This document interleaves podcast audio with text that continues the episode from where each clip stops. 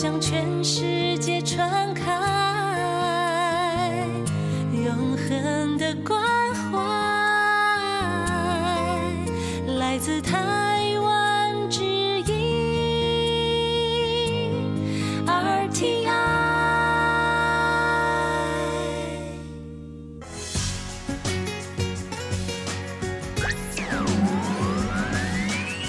Quý vị đang đón nghe chương trình Việt ngữ đài RTI truyền thanh từ Đài Loan.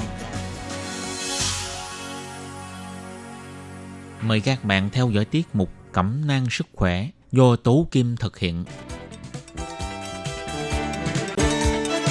Tiết mục Cẩm nang sức khỏe sẽ cung cấp những thông tin về sức khỏe cho các bạn tham khảo, chăm sóc tốt sức khỏe mình. Hello, tôi Kim Sinh kính chào các bạn. Hoan nghênh các bạn đã đến với chương mục Cẩm nang sức khỏe ngày hôm nay. Các bạn thân mến, như chúng ta biết, hiện nay chứng bệnh HIV/AIDS đã được khống chế. Tuy nhiên, cũng rất là nhiều người lo ngại là không biết HIV/AIDS là như thế nào và làm sao để biết người có bệnh mà mình tránh.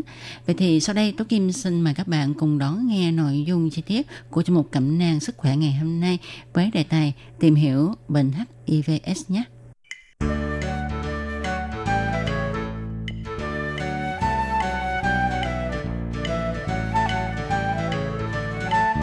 Các bạn thân mến, trước khi đi vào tìm hiểu HIV/AIDS là gì, thì trước hết chúng ta sẽ phân tích xem HIV là gì và AIDS là gì ha. Thì HIV là tên viết tắt của cụm từ tiếng Anh Human Immunodeficiency Virus, tức là virus gây giảm miễn dịch ở người. Thì HIV có hai tiếp, HIV-1 và HIV-2. Còn AIDS là tên viết tắt của cụm từ tiếng Anh, có nghĩa là hội chứng suy giảm miễn dịch mắc phải. Và nếu phân tích kỹ hơn thì hội chứng tức là nhóm các biểu hiện triệu chứng như là sốt, tiêu chảy, sụt cân, nổi hạch, vân vân do một bệnh nào đó gây ra. Suy giảm miễn dịch, hệ miễn dịch là hệ thống phòng ngự bảo vệ cơ thể, chống lại các mầm bệnh từ ngoài xâm nhập vào cơ thể. Suy giảm miễn dịch là tình trạng hệ miễn dịch trở nên yếu, giảm hoặc là không có khả năng chống lại sự tấn công của các tác nhân gây bệnh. Mắc phải tức là không do di truyền mà do bị lây nhiễm trong cuộc sống.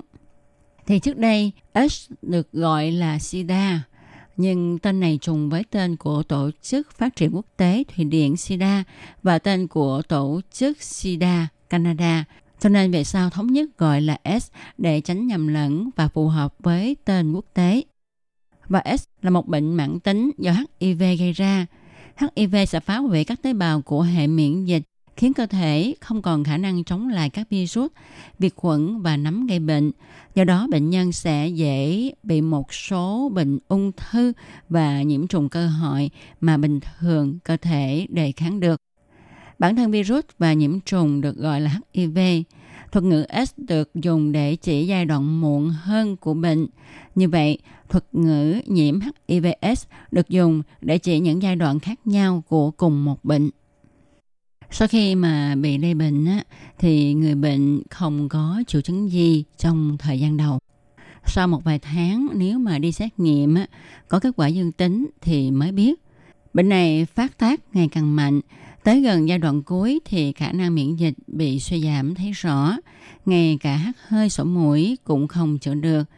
Do giữ tốt thì người bệnh sống được khoảng hơn 10 năm sau khi nhiễm bệnh. Còn nếu mà không gìn giữ được, bị mắc các bệnh khác thì sẽ chết sớm hơn vì các bệnh kia không khỏi được do cơ thể không còn có khả năng miễn dịch. Về cách làm sao để mà biết người đó có nhiễm HIV/AIDS hay không thì rất là khó biết. Nếu như người này mới nhiễm bệnh, nhất là trong thời gian đầu ha, thì bệnh nhân không có triệu chứng gì cả.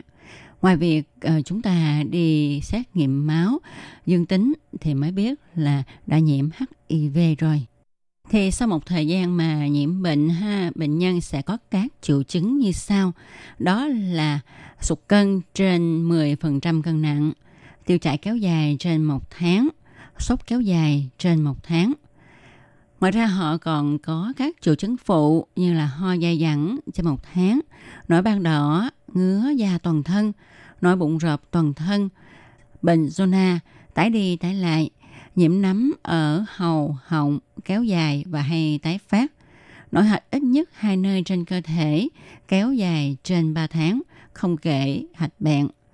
Có lẽ chúng ta cũng đều biết ha, khi mà đã nhiễm HIVS rồi đó, thì việc điều trị khá phức tạp và tốn kém, nhưng không có trị dứt ha, mà nó chỉ giúp kéo dài sự sống của người bệnh mà thôi.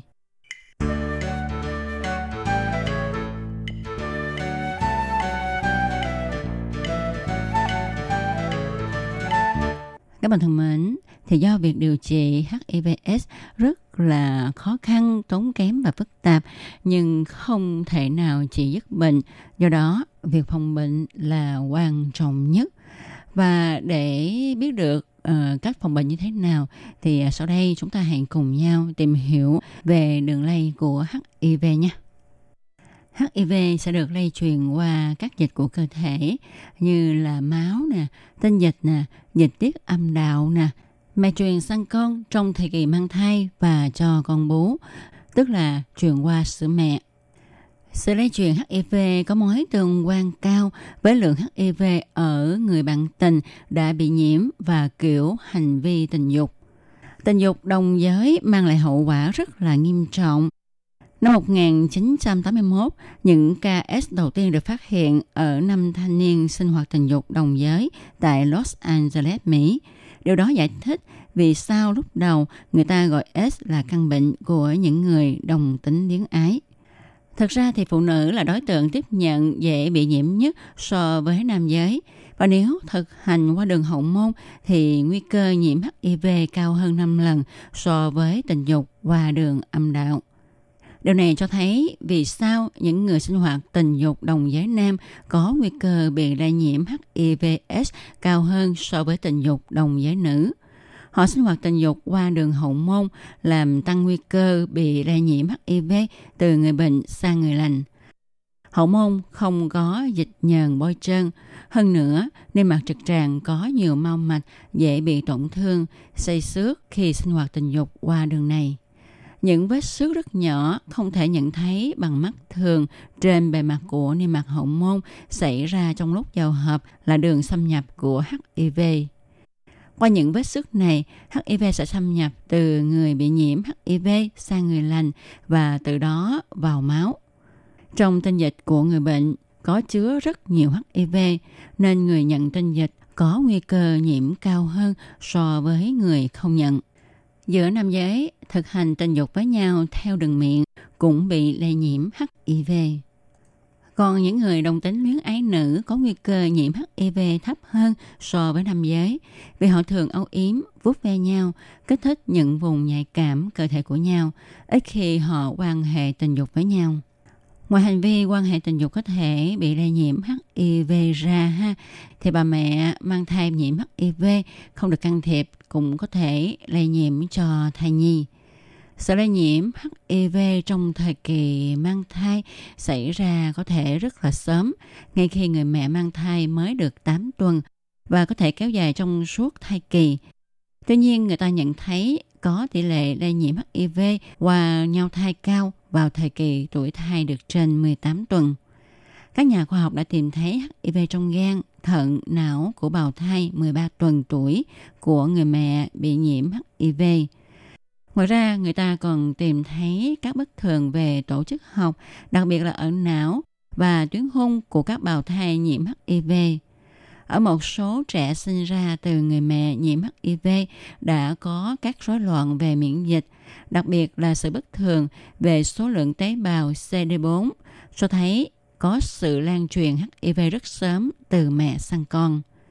Sự lây truyền HIV từ mẹ sang con có thể xảy ra trong suốt thời kỳ mang thai qua bánh nhau. Các nhà chuyên môn gọi đây là kiểu lây truyền dọc. Các bạn có biết không, sự lây truyền HIV từ mẹ sang con cũng có thể xảy ra muộn quanh thời kỳ chuyển dạ. Nguyên nhân là khi đứa trẻ đi qua đường sinh dục của mẹ để ra ngoài đã tiếp xúc trực tiếp với dịch âm đạo chứa HIV hoặc là do sự trao đổi máu của người mẹ và thai nhi khi chuyển dạ. Có khoảng 50-60% số trẻ em bị lây truyền HIV trong giai đoạn này. Tuy nhiên, nguy cơ lây truyền HIV từ mẹ sang con trong khi sinh sẽ tăng lên trong trường hợp đẻ khó, chuyển dạ kéo dài, phần mềm của người mẹ bị dập nát, thai nhi bị xây xước, sang chấn, v.v. Thời gian từ khi vỡ ói đến khi sinh càng dài thì nguy cơ lây truyền HIV từ mẹ sang con càng cao, nhất là khi thời gian này trên 4 giờ. Các nghiên cứu cho thấy cứ mỗi giờ sau khi vỡ ói, nguy cơ lây truyền HIV từ mẹ sang con tăng thêm 2%. Nghiên cứu các trẻ sinh đôi sinh ba của các bà mẹ bị nhiễm HIV cũng cho thấy đứa trẻ sinh ra trước thường có nguy cơ bị nhiễm HIV cao hơn đứa trẻ sinh ra sau. Cũng vì lý do này mà một số chuyên gia cho rằng việc rửa âm đạo khi chuyển dạ bằng các chất diệt virus vừa không gây nguy hại cho mẹ và thai nhi, vừa làm giảm nguy cơ lây truyền HIV từ mẹ sang con khi sinh. Tuy nhiên, không phải bà mẹ nhiễm HIV nào cũng lây bệnh cho con. Người mẹ nhiễm HIV vẫn có thể sinh con an toàn nếu như các sản phụ chịu thực hiện đúng theo hướng dẫn của các bác sĩ.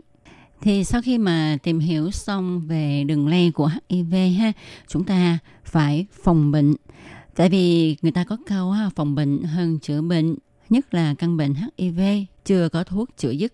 Thì cũng xin nhắc lại, HIV sẽ lây qua các dịch của cơ thể như là máu, tinh dịch, các dịch khác trong cơ thể, sữa mẹ và mẹ lây cho con trong thời kỳ mang thai.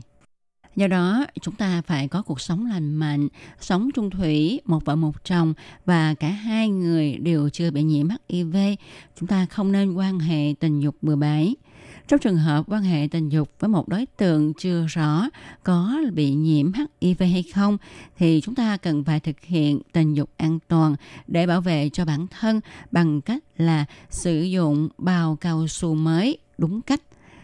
Rồi có thể dùng thuốc diệt tinh trùng HIV dưới dạng kem bôi, viên đặc hoặc là tẩm vào màng xốp, bao cao su, v.v. Không tiêm chích ma túy, chỉ truyền máu và các chế phẩm của máu khi thật cần thiết và chỉ nhận máu và các chế phẩm máu đã xét nghiệm không nhiễm HIV. Chúng ta nên hạn chế tiêm chích, chỉ sử dụng bơm, kim tiêm vô trùng. Nếu không được cung cấp miễn phí thì chúng ta cũng nên cố gắng bỏ tiền ra mua bơm kim tiêm mới. Tuyệt đối không chấp nhận dùng chung bơm kim tiêm đã sử dụng cho người khác. Chúng ta nên sử dụng dụng cụ đã tiệt trùng khi phẫu thuật, xăm, xỏ lỗ, châm cứu, v.v. Tránh tiếp xúc trực tiếp với các dịch cơ thể của người nhiễm HIV. Dùng riêng đồ dùng cá nhân như là dao cạo, bàn chải đánh răng, đồ cắt móng tay, v.v. Những phụ nữ nhiễm HIV thì không nên mang thai vì tỷ lệ lây truyền HIV sang con là 30%. Nếu mà có thai thì nên uống thuốc dự phòng theo sự hướng dẫn của bác sĩ. Có lẽ HIV là một bệnh mà khi nghe đến người ta đều lo sợ, nhưng không vì thế mà chúng ta tránh xa người bị nhiễm HIV nha. Chúng ta nên biết là HIV nó không lây truyền qua đường giao tiếp thông thường như là ôm, hôn, bắt tay, nói chuyện, ho, hắt hơi v.v. hoặc là dùng chung nhà tắm, bể bơi, bồn tắm, mặc chung quần áo, ngồi chung ghế, ăn uống chung bát đĩa, cốc, chén. Côn trùng và súc vật cũng không lây truyền HIV. Do đó, chúng ta không nên có một cái thái độ quá lo sợ, xa lánh những người nhiễm HIV, khiến cho người bệnh cảm thấy tủi thân, mặc cảm, buồn hận, để rồi có thể họ sẽ hận đời mà có những hành động trả thù xã hội thì thật là tai hại. Tóm lại, căn bệnh HIV/AIDS không đáng sợ cho lắm nếu chúng ta biết cách phòng bệnh. Tôi Kim tin rằng nếu mà chúng ta sống một cuộc sống lành mạnh, tránh những việc quan hệ tình dục bừa bãi, tránh xa ma túy thì chúng ta sẽ tránh được căn bệnh này. Các bạn thân mến, chương mục Cẩm nang sức khỏe ngày hôm nay cũng sẽ được tạm dừng nơi đây. Tôi Kim hy vọng rằng qua bài nói chuyện hôm nay về HIV/AIDS, các bạn thính giả nghe đài đã biết rõ hơn về căn bệnh và cách phòng chống HIV/AIDS.